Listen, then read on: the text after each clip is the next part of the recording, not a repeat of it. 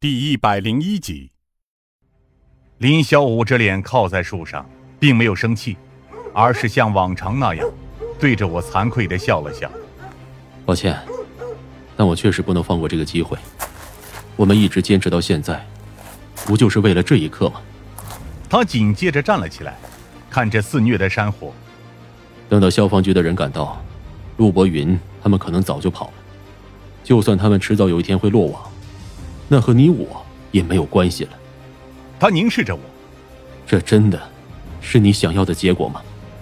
我深吸了一口气。我是警察，职责就是做好自己的本分工作。如果他们能落网，那就是好事。林霄笑着摇了摇头。不，你在说谎。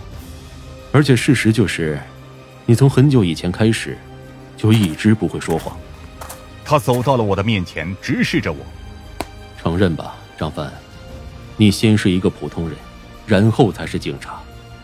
而作为普通人，你永远都没法割舍掉你和老师的这份联系。林霄拍了拍自己的心口，我也是。我无言以对，因为我知道他说的是对的。现在，只有你我能做到这件事了。只有你我。能抓住老师，林霄到现在都依旧保持着乐观。怎么样，愿意和我一起吗？他朝我伸出手。没多少考虑的时间，我们必须争分夺秒。就算你不愿意，我也不强求。就算只有我一个人，我也一定要在今晚抓住教授。我不该伸手过去。无论是作为一名警察，还是作为一名朋友，我都不该答应他。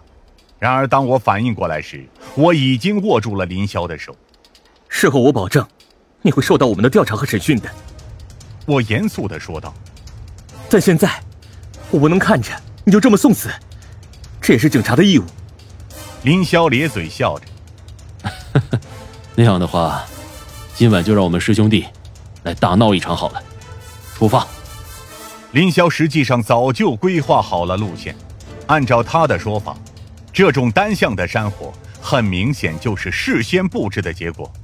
换言之，陆博云和教授早就知道了我们绝对会找到他们，为了避免这一结果，所以才事先准备好了这场山火该有的燃料和准备位置。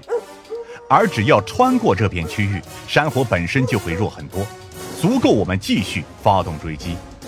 果不其然，经过了几分钟的快速搜索，我们立刻找到了一个小型缺口。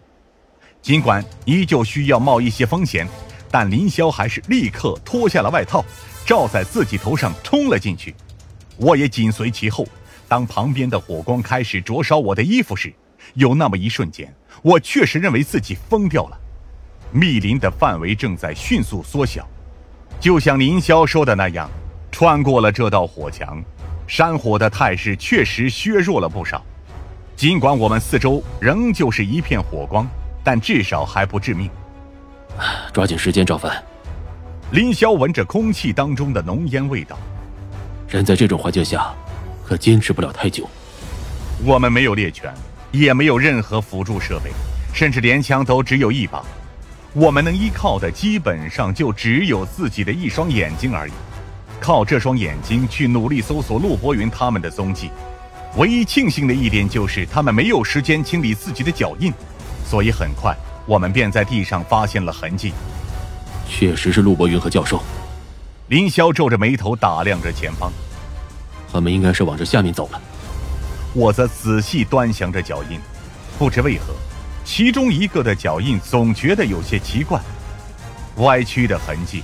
似乎走起来的动作很是蹒跚，联想到老师之前的状态，在经过这么两天的高强度逃亡，他会沦落到什么境地，这可想而知。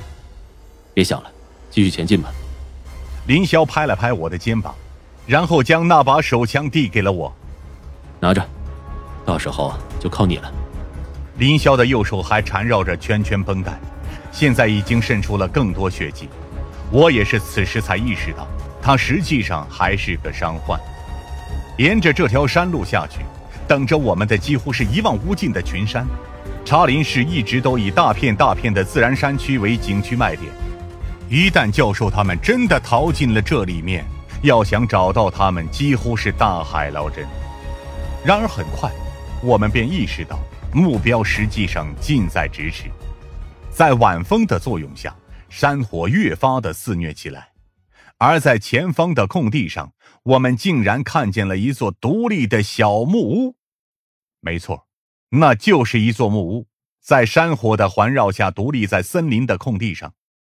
也正是因为如此，山火一时间才没有办法直接烧到那座木屋。但这也只是时间问题而已。随着火势越来越大，那座木屋很快也将会被烈火吞没。这种地方。竟然会有一座木屋。林霄捂着缠绕着绷带的右手，深吸了一口气。你猜，老师会不会在那里面？无需质疑，因为我们很快就看见了答案。